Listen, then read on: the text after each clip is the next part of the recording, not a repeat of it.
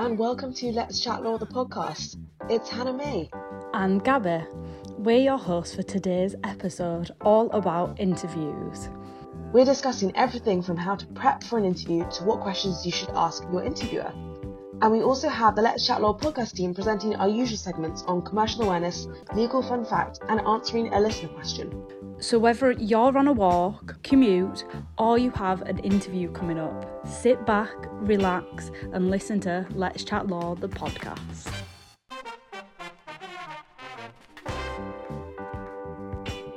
Hello, and welcome to Let's Chat Law, the podcast. It's Hannah-Mei. And Gabby. We're your hosts for today's episode, all about interviews. Well, March has flown by very quickly. It's crazy to think that we're already in April. I know, but before discussing what's happening in April, um, should we discuss what's already happened in March? Lots of things have been happening at Let's Chat Law in March.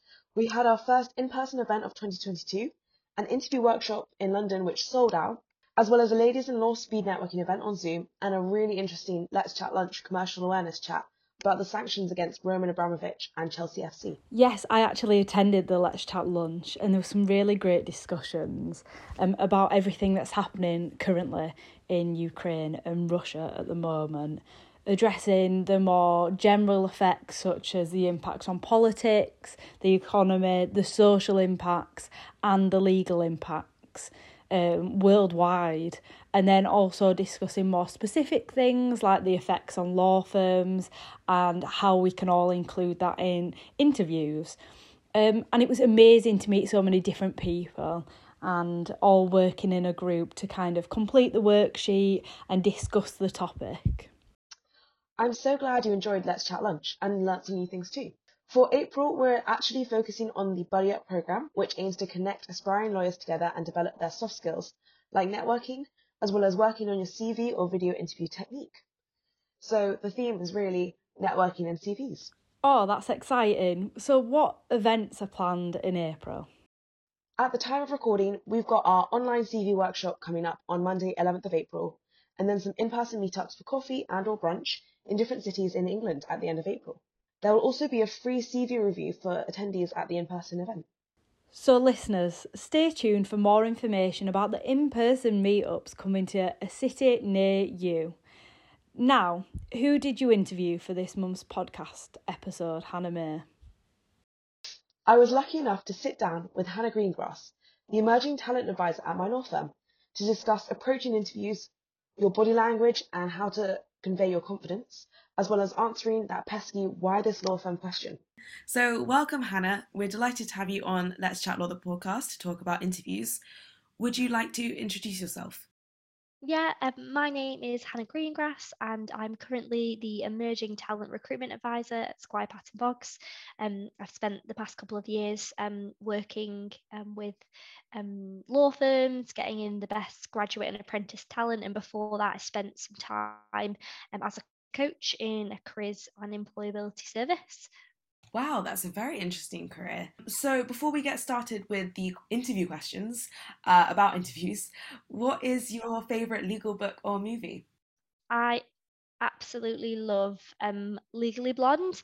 Um, it's my go to kind of motivational, get me moving kind of movie, and it just happens to also align with the, the legal kind of support career that, that I've taken. Oh, that's great to hear. Um, that is also one of my favourite legal movies, and I'm very excited for number three, which hopefully is coming out soon. Kicking off with that questions about actual interviews. As a recruiter, you are obviously involved in lots of interviews for candidates to join Squire Patton Boggs. What do you look for in um, a candidate? Yeah, that's a good question. Um, I think there's a couple of things that, that we look for, um, and maybe a couple of kind of misunderstandings that candidates have around um, what potentially recruiters want. Um, so the first thing that I'm always looking for is curiosity. So a lot of the time we see candidates who say they're really passionate about law, but um, a lot of the time they haven't had um, that much experience within a law firm and it's okay not to be um, super passionate about something you haven't spent a lot of time doing um, as a job but rather what i'm looking for is someone that's quite curious so they're they're keen to learn um, and, and they want to grow and, and to find out more I also think that um, grit and commitment is really important. So um, we look specifically for candidates who who want to be committed and will work hard to achieve kind of goals um, and um, other achievements um, in their life can be used in an interview to kind of support that. And i think um, good knowledge um, of the the firm is is really important in an interview. So just as much as we want to hire you and um, get the right person for the job we want to make sure that you're happy in the culture and environment that the candidate is kind of in. And it's important that they understand who we are and and also how we're different. Um, and i think those are kind of some key things that that we look for as well as alignment around our values um, and kind of core competencies and strengths that's really interesting to know. Um, so, as a follow up question, you've briefly touched on uh, this in your previous answer. How can a candidate uh, show that their their motivation for commercial law without having legal work experience? Yeah, really good question. And I'd say that we can get a good understanding from a candidate's kind of enthusiasm engagement. Um, so looking at applications and in interviews, talking about I actually enjoyed this, which I know aligns to a career in commercial law. So looking at transactional um, sides or non-transactional sides, talking about I enjoy spending time with people and working with customers. Um, I enjoy kind of being methodological through tasks that maybe align to some work that you've done at university, or I really enjoyed this part of a law clinic that I did, or pro bono work. And then aligning that to kind of how does that small part fit into a wider career in commercial law, if that makes sense. No, it really does. That's really helpful. Thank you. I was also just going to ask uh, a common question I'm often asked, and even asked myself when I was uh, during the training contract, was uh, application process was uh, demonstrating uh, my understanding of the law firm that I was applying to and interviewing at. So, how do you demonstrate that in, in, in, in an interview? What do you look for in candidates that you think, oh yeah, they've definitely you know done their research? I think that I always use a dating analogy when it comes to kind of applying for a job, a training contract, and how to kind of win that employment relationship. And um, candidates can show good understanding of the firm by digging a little bit deeper and then maybe asking the person that they're wanting to see's friend for a bit of information as well. And um, I usually use the quote, you know, why would you, you why would you choose why would you choose Pepsi over Coca Cola? You know, they sell a really similar product again with a law firm why would you choose us over our closest competitor? Um, i think looking at recent work that we've done is important but what really makes a candidate stand out is thinking about why it's important. How does it feed into our overall strategy? How does it feed into kind of how we work or how we market or pitch to our clients?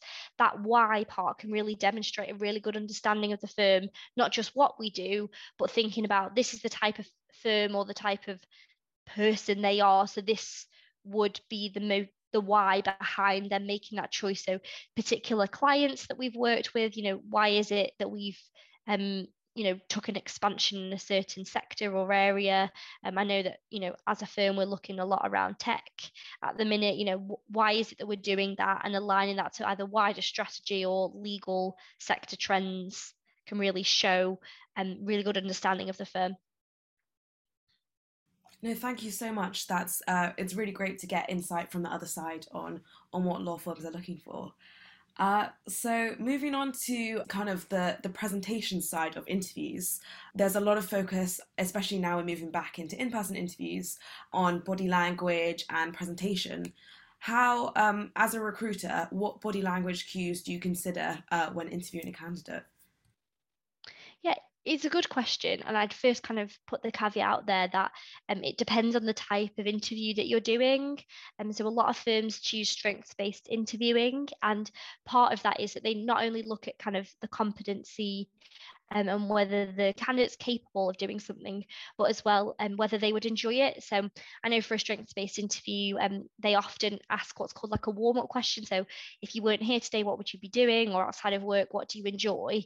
And in that question, whilst you know it's good to get to know more about the candidate, we're also assessing their natural level of engagement. So in those questions, candidates usually talk about something that they're passionate about, and we can see um, from their body language the things um, the cues, sorry, that the candidate would show in something that they're interested in. So I know for myself, my hands start waving when I get a bit excited um, and I speak a little bit faster, but everybody's different.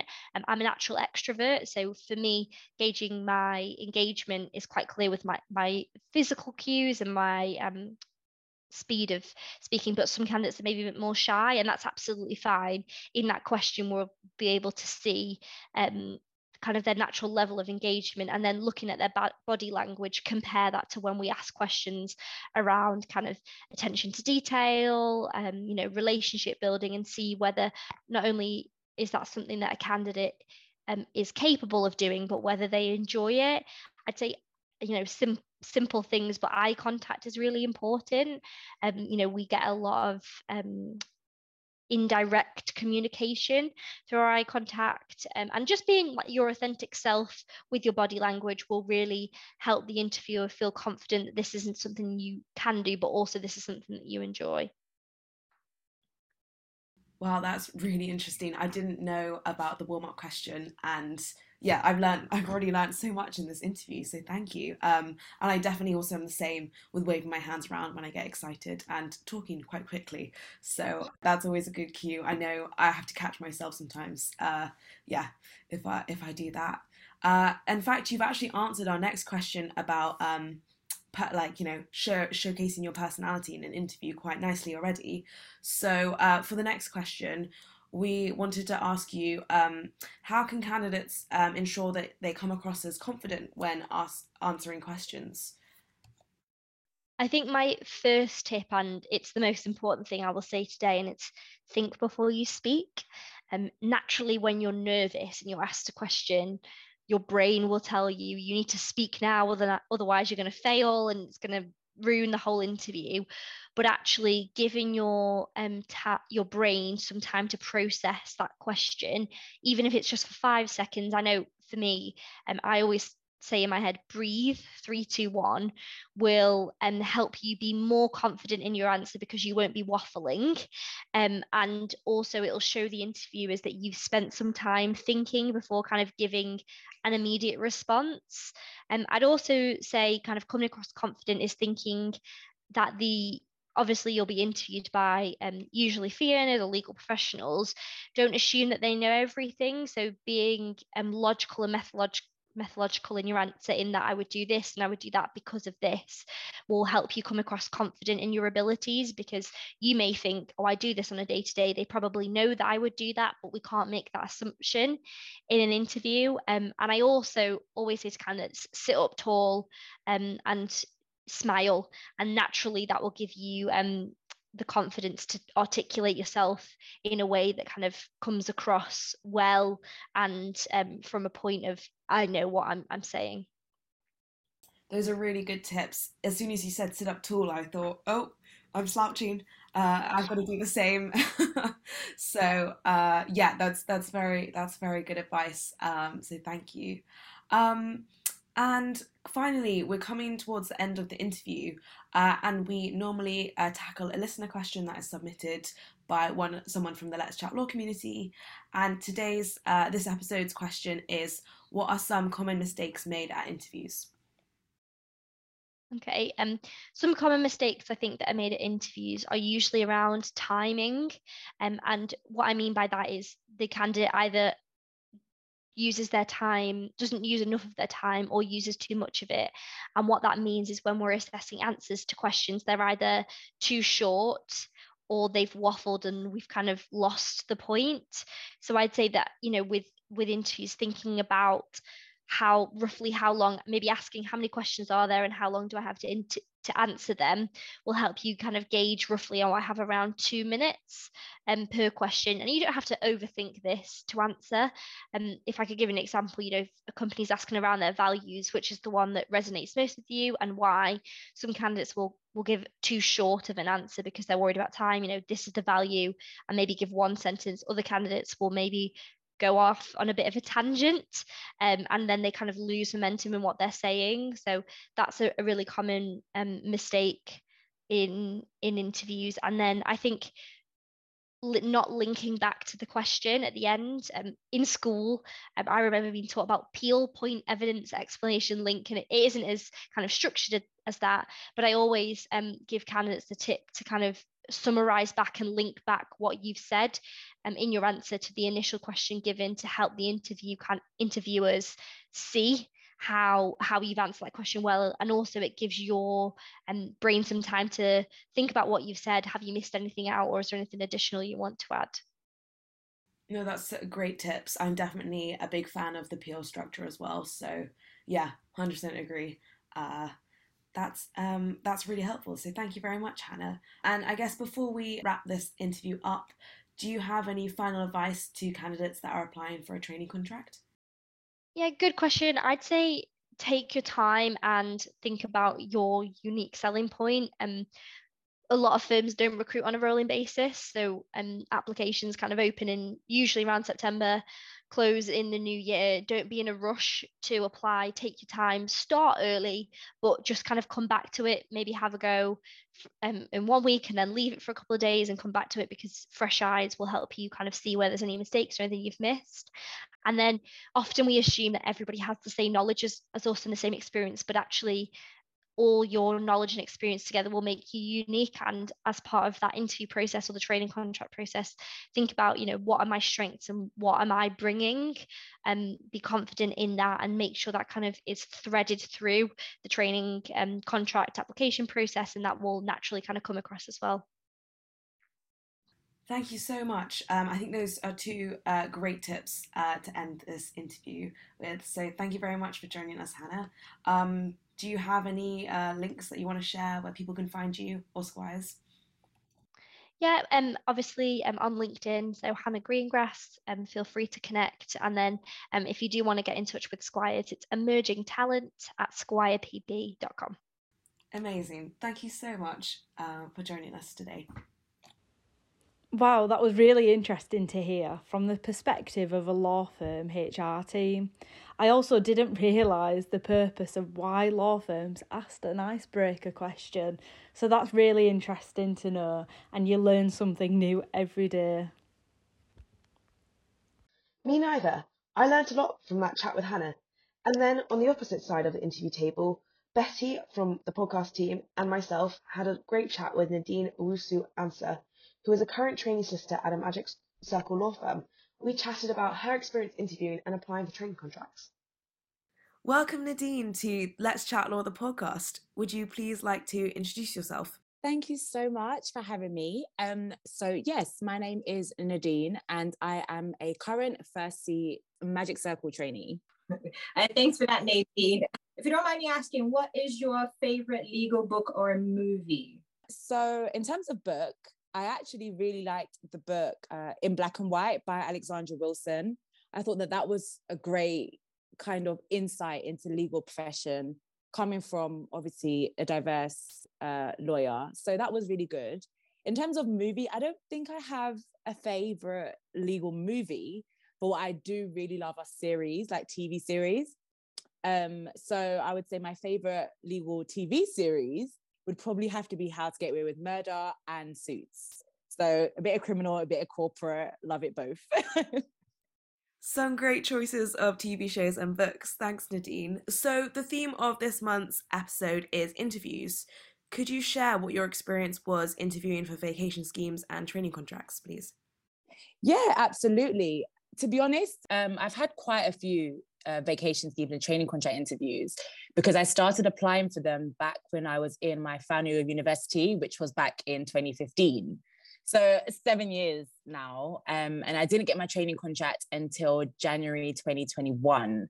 So throughout that period, I've had a number of interviews with different law firms. So um, from high street to um, regional firms, national firms, international firms, it's, it's been quite a lot. And even then, the interviews have varied. So um, a lot of community-based interviews, but also commercial awareness. And then more recently, I've felt like a lot of interviews have focused on like my motivations. So my motivations, obviously, as it relates to entering the legal profession, but also my motivations as it relates to how um, I view the firm that I'm applying for as like values and goals and how I align with those. So yeah, a lot of different interviews, but um, I think it's definitely allowed me to practice over time how I answer certain type of questions. Um, so when it I, it did get to the stage where I had my vacation scheme and training contract uh, interview for the Magic Circle firm that I'm at now, I was a lot more prepared. Wow, thank you for that. That sounds like that sounds like obviously you had a lot. I'm just gonna ask a two-part question. So one, how did you set yourself up like mentally or like relaxed before an interview?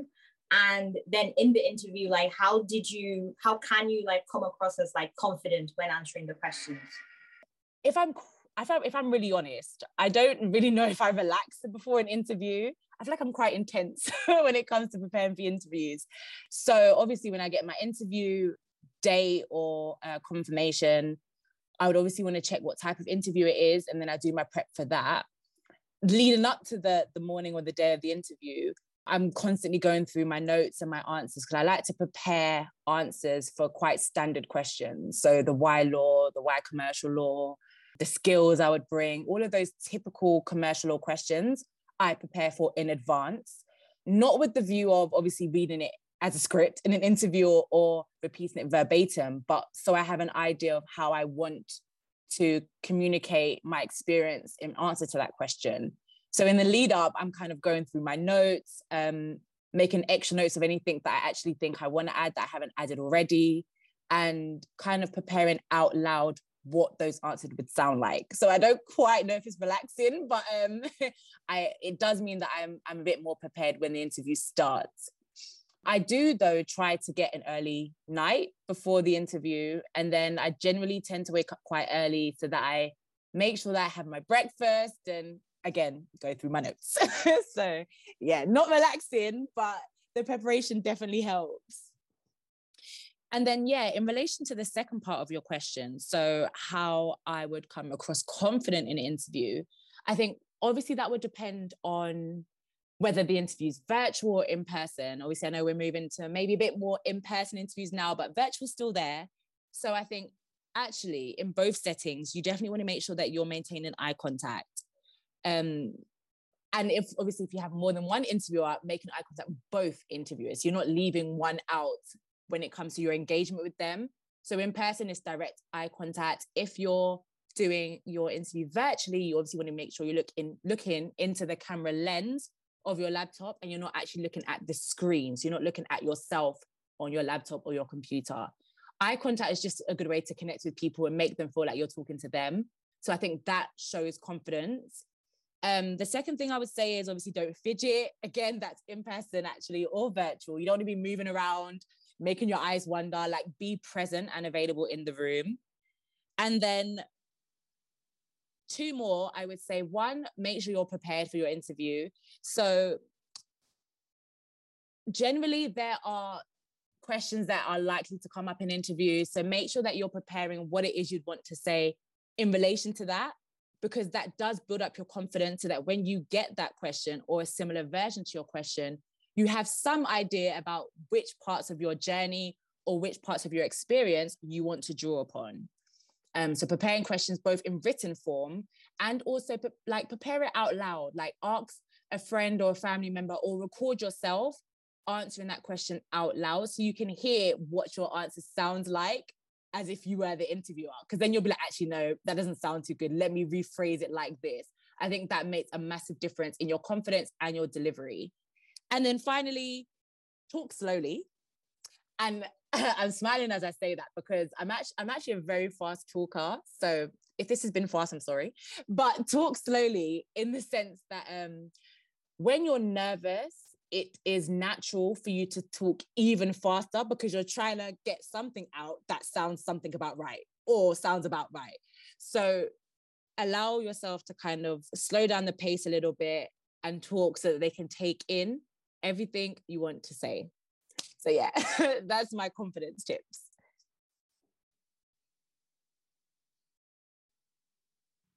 Thank you. And we've just talked about um, prepping, obviously, and how to prep for interview questions. But how do you deal with, you know, curveball questions like what kind of biscuit would you be? Or, you know, you hear some of those like crazy questions that might be asked in interviews. Yeah, I mean, you do get quite a lot of those. Like I've had ones like, how would you describe the color yellow? Like I've had lots of, of like random questions like that. And I think whether they're random or whether they're just a question that you haven't quite prepared an answer for, sometimes, actually, no, all the time, it's good to kind of take a minute to think about what your answer would be and don't feel pressured to ramble and give the first thing that comes to your mind. Because I think sometimes we rush to talk so that we don't have any silences or like awkward moments in the interview. And then we end up saying something that we later regret or wish we rephrased. So I think with any type of question that you get that you're not prepared for, take a second. I think I was once advised to say um, to the interviewer something to the something to the effect of, "Oh, like that's a great question. Do you mind if I take a second to think about that?" Um, and I've said that many times. so um, I would often say that, and that kind of prepares your interviewer for the couple of seconds of silence where you think about how you want to answer their question and then you answer it. Um, and what I would say with that is, in the moment, it will feel like those seconds are going by very slowly, and you've just spent an hour waiting, like an hour preparing your answer. But I think what recruiters do like um, are candidates who don't rush to just say anything, especially when it comes to being a trainee. You don't want to be in a position where you're rushed to answer a, a, a client's question that you're not prepared for. They want someone who's going to sit back and think about what is the most appropriate response. So definitely feel confident that you can take that moment if you need to. Yeah, thank you for that. That's that's such a good point that you've just mentioned. Um, circling back to like when we were talking about how you prep and prepare for the interview, um, we've heard so many times that people should always ask questions after the interview and ask the interviewer. So, like, do you have any like go-to questions you ask at the end of your interview?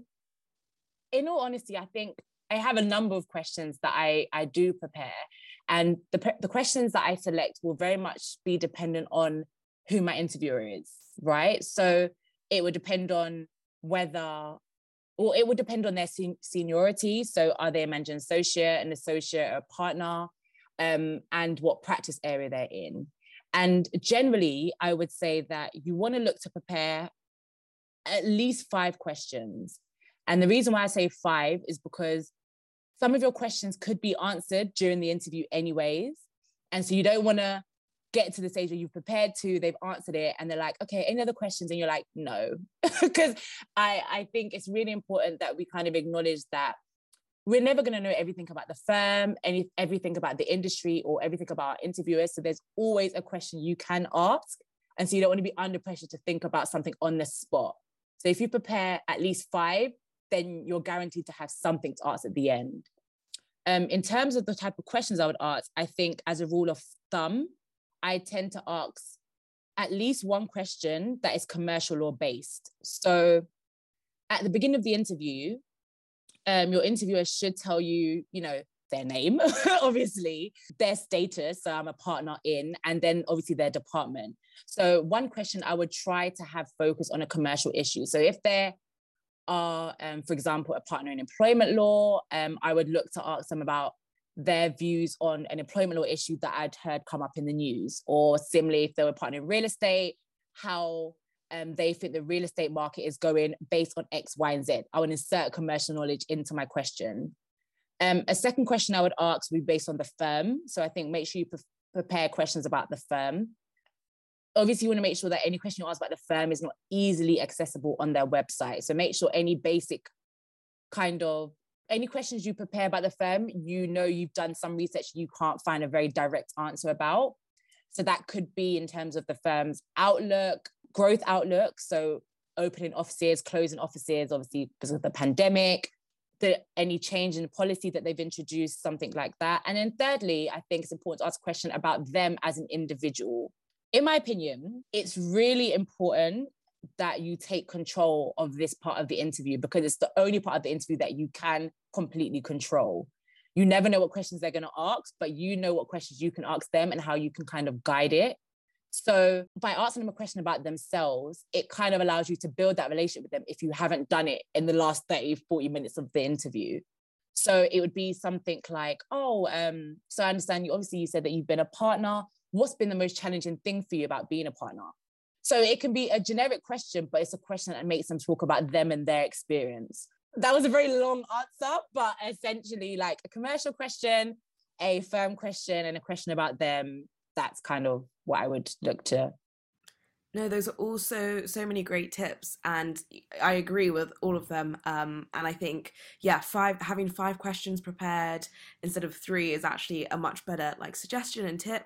Um, because yeah, usually they do always, um, you know, answer it slightly, so it's good to you know have backup questions or pick up on what they said in in the interview in your discussion always a good chance you know to interview the firm as well as let them interview you so we had a listener question submitted about what are the common or some of the common mistakes made at interviews that is such a good question because having done so many interviews i know the type of mistakes that i've made and i have to constantly make sure that i'm addressing those things so it doesn't repeat itself in the next interview. And feedback that I've received that obviously were before and maybe on the not so positive side, I won't say negative, but pos- not so positive, um, was one being unstructured answers. So kind of tying in back to what I said about, you know, not wanting to ramble and just talk for the sake of talking. You do generally want there to be a clear structure to any answer that you give. So whether it's you're kind of providing a timeline or overview about, like, for example, if they ask you, you know, why law, you may kind of guide them through how you got to the decision that you wanted to pursue law, or whether it's a, a question that's competency based. So they're asking you a question, if you know, describe a time where you've worked in a team, or describe a time where you've supported a team to achieve a goal, a competency based question, it's really important to use Thank things so like the STAR much, method uh, so that you can you easily structure the, how uh, it is today. um, that you're going to respond and communicate um, your skills and the competency that they're looking for. So I think unstructured answers is definitely uh, a common mistake. I would say the second thing would be going back to what we've just talked about, about obviously not preparing answers, because this is your time to kind of shine and kind of get the, the answers to the questions that you're looking for and also demonstrate your understanding of the firm and your commercial awareness and literally turn the interview around. Um, I think not answering questions is, is definitely a big one. And then thirdly, I would say it's hard. So I, I understand what I'm about to say can be hard, but not relaxing. Obviously, interviews can be very high pressured. You know, you obviously really want the job, you put a lot of pressure on yourself. And so you can go into interview feeling like, okay, I just need to impress. I just need to answer the question. But I think it's really important to understand that for any any role you apply for, they don't expect you to know everything. So with that being said, relax into the interview a little bit to where you can show your personality um, and communicate with the interviewer on a human level and I'll give you an example of that. When I had my vacation scheme interview for the firm I'm at now, I was asked a finance question, and I hate finance. like, it's not even that I hate finance, but I, I definitely have less experience in finance. So, like, equity versus debt and all of that type of stuff. And I had um, my interviewer ask me like a debt related question. And I absolutely avoided debt on my LPC and so I didn't have any any answer, any like firm convicted answer on the question. And I literally laughed and I was like, I'm not quite sure um, if I'm really honest, but X, Y, and Z.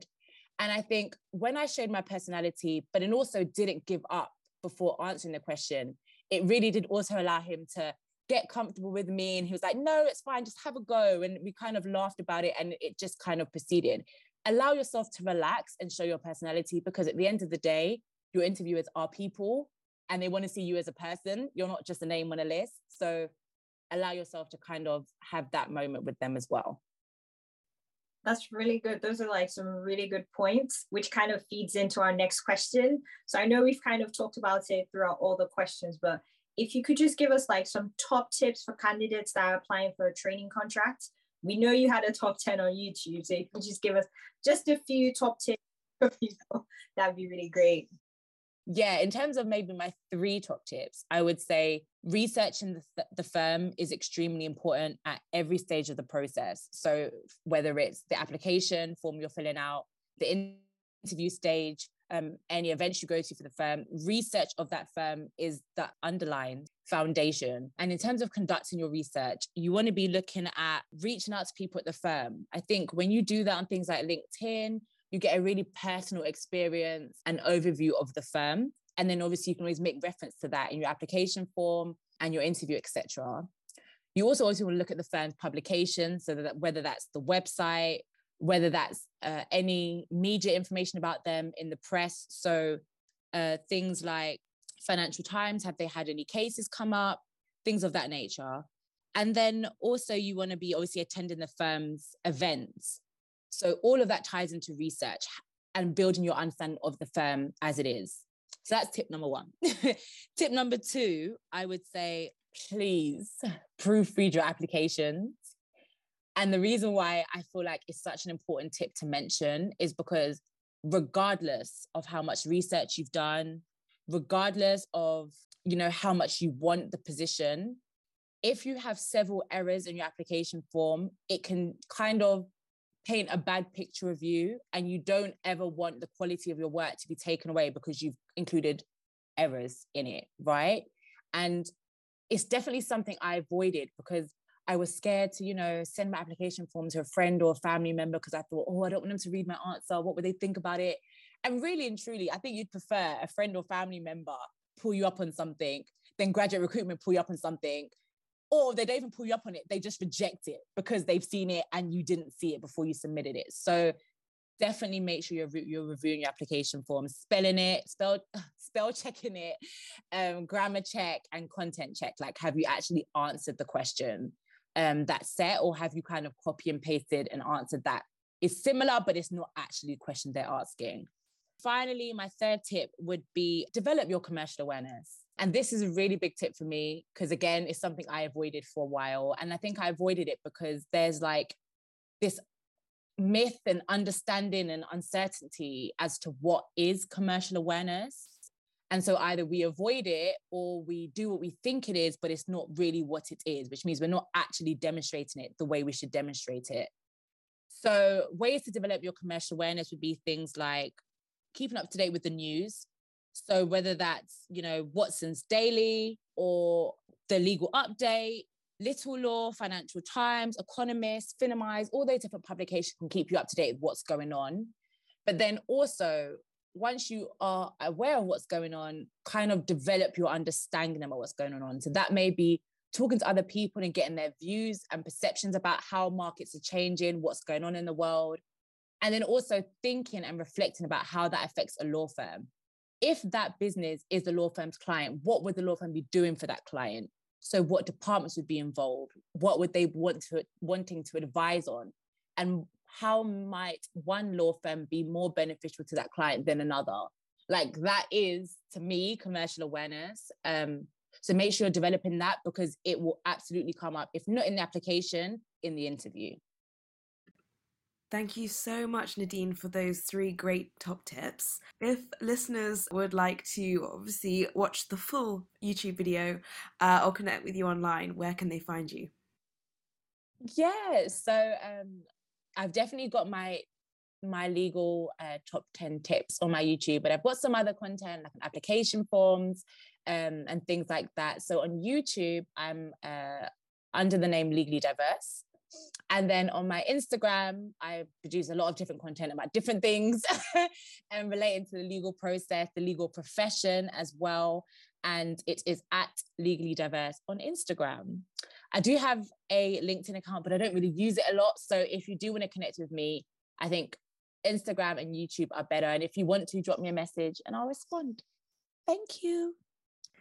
Thank you so much. Uh, and we loved having you on the uh, episode today. Hooray! Well done, Betty. Well done, Nadine. So, moving on to our next segment, which is our listener question, in which Betty, our podcast editor, is going to introduce. So, Betty, would you like to introduce yourself? Hi everyone, I'm Betty. I'm currently doing the LPC LLM at bpp University. Amazing. Thank you so much, Betty. Um, so do you want to introduce the listener question, please? Yeah, so um, a final year law student um, recently asked, you know, because obviously we're getting to that season when everyone's going to be having interviews, and they asked what some of the common mistakes that people actually make at interviews. I think looking into it, I think some of the things that I know I've been told from like feedback from recruitment um, recruitment teams is um, one of the first things is rushing to answer questions, which I was just doing now. which is why you end up you know you end up sounding like you actually don't have much confidence because it's like you're just trying to get everything out at the same time. So it's like it's okay to take a break and just breathe which also gives you time to understand the question that they're actually asking you and even formulate like a sort of structure in your head.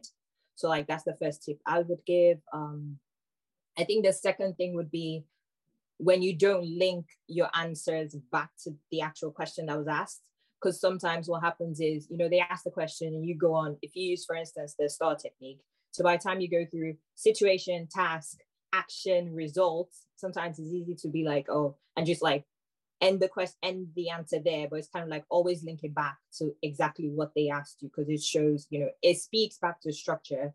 If you think about any of the essays that you've written at school the conclusion always kind of has to tie up everything show that you know based on all the points you've made this is the answer to the question that was asked. I would say the third thing, which was very important, I think one of the partners um, at a recent firm I interviewed at said, when people don't prepare questions to ask at the end, and not just any question that could be found like on the website, like things that would actually make the partner think. So one time I think I asked um, I asked them like about where they currently are in their journey and whether if they were in my shoes at the moment, whether they would make any decision that would be slightly different from the one they've actually made in their journey. And it's not something that you can find on the website. It's, it's actually something that makes them like stop and think, which is good. So if you prepare like two to three questions, just to make sure two, three unique questions to ask at the end, it shows, okay, this person is actually not just all here to just like tattle and just say answers and leave. And I think the fourth thing I would say is um, using the same example. So I know sometimes it's like, oh, I don't have enough legal work experience. So you want to use that one for every single question that they ask.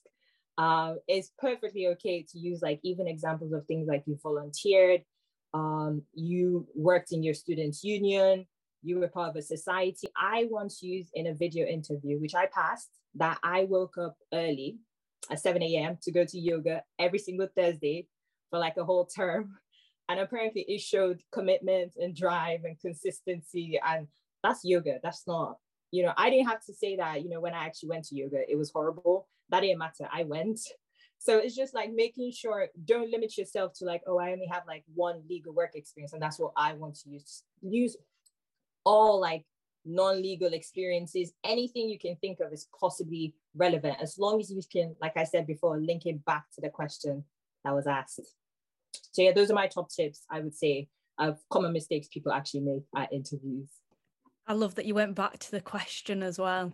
So that's really rounded and showing the structure that you've learned from your top tips. I actually did interviews recently. The main tip that I can give someone is be confident because my feedback was, which is surprising because I'm not normally a nervous person. I was absolutely terrified. I was shaking. I sat in my seat and I wanted the seat to go- gobble me up, and they noticed it. So I think really be confident and just the normal people that you're speaking to. I know pupillage interviews are being held at the moment and it is very scary, but I think it's really important to be confident and be yourself.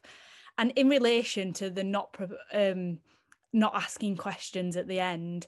I think that's really difficult. But what's really important is not to ask someone a question that, that you can find on the website, like um, Betty said. But even if you just say at the end that, for example, oh, I've just received this grade back for this subject, um, and then it ends on a lighter note, like a really impressive ending. Don't just kind of say, oh, well, I don't have an A questions for you and I have nothing else to say because it becomes very like disheartening for people and sometimes that can even just be a cross next to your name. Um, so thank you so much Betty for answering the question. And it's very important that if anyone else um, that's listening has any questions about interviews, um, I'm sure our full podcast team and Let's Chat Law would be happy to help.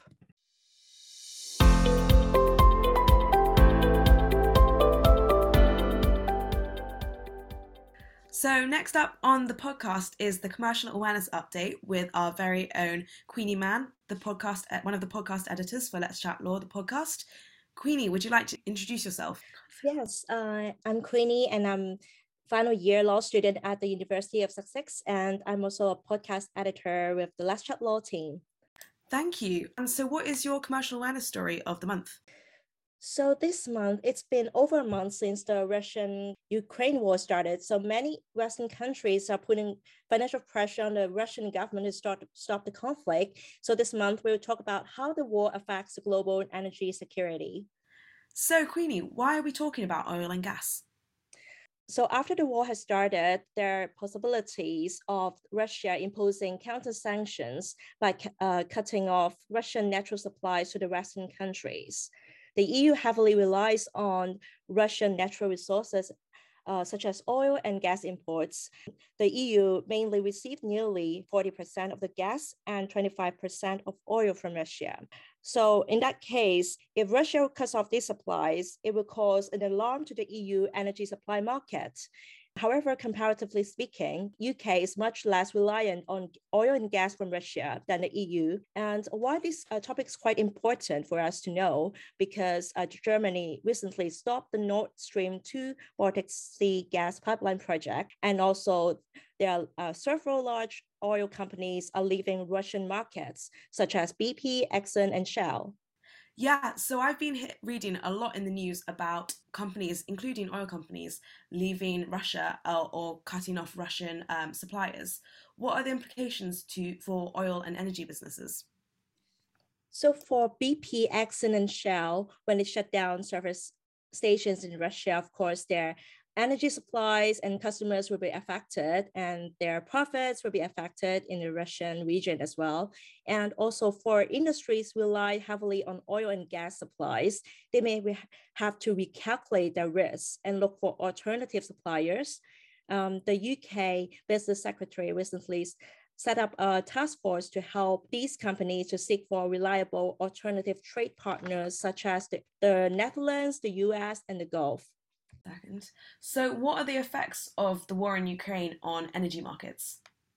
So, since the Russians' invasion of the Ukraine, the European gas prices increased by almost 70%, and crude oil rose above $105 a barrel for the first time since 2014. And on the for the consumer side, the UK could see a 54% spike on their energy bills for 22 million households yeah, I have definitely experienced that spike. Um, I've got a lot of letters through the post from my um, gas and um, electricity provider saying my rates are going up. So I'm definitely feeling the effect of that, plus obviously all the other factors that were going on beforehand. So, what can EU countries and the UK do uh, without the continuous supply of, you know, Russian natural gas and oil? Going forward, the goal for these countries is to reduce reliance on Russian energy. So with the humanitarian crisis unfolded, these countries could no longer rely heavily on traditional energies, so they need to look for alternatives such as uh, renewable energy, and some countries will speed up their plans to roll out clean energy technologies and renewable electricity system. And there are also plans to develop new projects in the North Sea that will produce oil and gas after 28 years. Those are super interesting um, options going forward, and it will be good to see uh, whether this will actually fast track our reliance, um, our, our, transition to re- renewable energy. So, going back to the sanctions on the Russian economy, what we talked about this a little bit at the Let's Chat lunch in March, but what are the effects uh, on the Russian economy? So, when we talk about the effects of sanctions on Russian economy, so with the isolation from the West, the Russia will experience sharp decline in the value of the Russian currency ruble, and there will be a potential shortage of imported goods. And as we see, there are lots of American chains such as McDonald's and Starbucks are pulling out, and card operators as well, such as MasterCard and Visa. So these will likely cause a substantial acceleration in Russian inflation. Now we'll see a weaker Russian currency. There will be higher prices of imported goods and we'll see uh, the Russian customers will suffer from a lower purchasing power. And gradually, it will lead to a decline in Russia's real GDP. Yeah, Queenie, if I may add, um, we can already see that the Russian economy has been brought to its knees as this new video that emerged on social media a few days ago um, shows a Russian man throwing a huge amount of money, um, the Russian currency ruble, into the floor and the amount is so big but because the currency is um, worthless no one is bothering to pick it up. And i think that just reflects on the value of the russian ruble and just the state of the russian economy and on that note, do you guys think that the Russian economy or targeting the Russian people is actually the correct way to go to stop the war? That's really interesting. And do you think that the sanctions are effective? So, personally speaking, I believe that these sanctions are not effective enough to stop the war in Ukraine because uh, Russia now looks for alternative markets. And China is one of the allies that um, Russia has been relying on because uh, China is one of the Russia's largest export markets for oil, which accounts for 20% for Russian oil and 25% for Russian coal. I believe there are other ways that the war can be stopped uh, through other ways, such as mediation and uh, other than on the same note, uh, I think sanctions are not effective either because Russia has a strong ally, China, and Russia always can look for China for some financial or economic support, and even it can also export oil and gas to China. And even for the payment system, it can rely on China and and I think China's economy is really strong, so it, has got a strong backup. Even sanction, it doesn't stop uh, Putin's aggression on Ukraine. Um, uh, in my personal opinion, I don't think so. I am Syrian. We've been experiencing the same exact thing for about 10 years now. We know with the Caesar laws, Syria, uh, just up until two months ago, was the most sanctioned country on planet Earth no one could say anything, no one could do anything. So I don't think sanctions are the way to go. Um, even if they do end up inherently targeting the people, I, I don't think it, it fixes the country. It, it only starves, you know, the hungry and makes the poor poor. Um, I was just going to say, like, obviously we were talking about at the um, Let's Chat lunch, and we were saying, like, you know, one of the questions, one of the question prompts was like, you know, especially since everyone has said like, oh, they don't think, in their opinion, that the sanctions are actually effective. So it's like, then why would the country possibly be imposing sanctions that's possibly hurting their own country for something that is possibly not as effective as what they wanted? I think it's very controversial to target, you know, the people that in reality they don't actually have much control over what Putin is deciding to do. It's definitely a difficult subject to discuss and it's very sad not only for the people that are suffering in Ukraine, but also the people in Russia that are also suffering from the economy without actually having any intention or choice in the matter. Well, thank you everyone for sharing your opinions on that news story. It was great to hear different perspectives, especially on the yeah the question are are sanctions against Russia effective? It's definitely one that's been debated in the news, and fortunately or unfortunately, we won't actually we won't really find out the answer until you know a couple of years even down the line uh, when we're able to kind of look at the big picture.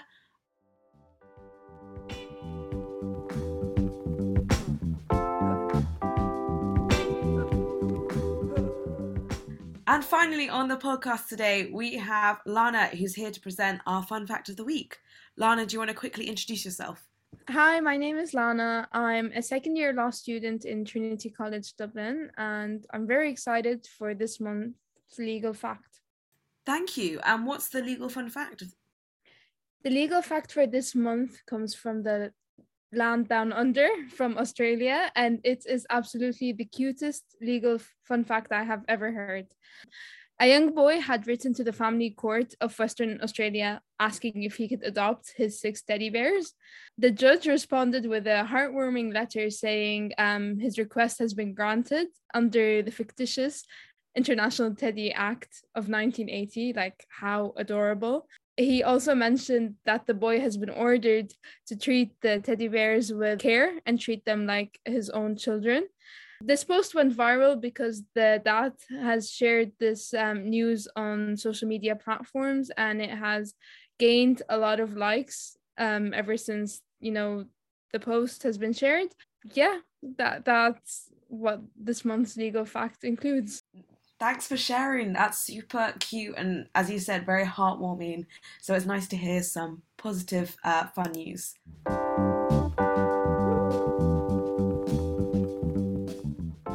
Well, that's it for this month's interview episode at Let's Chat Law the podcast. A big thank you to our amazing guests, Hannah Greengrass and Nadine Owusu-Ansah, for coming along and sharing their top tips about interviews. And of course, a big thank you to the Let's Chat Law podcast team. Stay tuned for the next episode of Let's Chat Law the podcast. In the next episode, we'll be talking all about CVs. If you have a CV related question for our guests in the next episode, please email us at letschatlaw at gmail.com and we might select your question to put to our guests, anonymously, of course. We appreciate all your feedback on Let's Chat Law the podcast. Please let us know what you thought by leaving us a comment or sending us a message on Instagram or LinkedIn. And don't forget to leave a review. Please remember to click subscribe to this podcast wherever you're listening to get notifications when the next episode is out. Finally, remember to subscribe to the Let's Chat Law monthly newsletter to be the first to know about our latest news, events, and podcast episodes. We'll put the link in the description. See you all next month.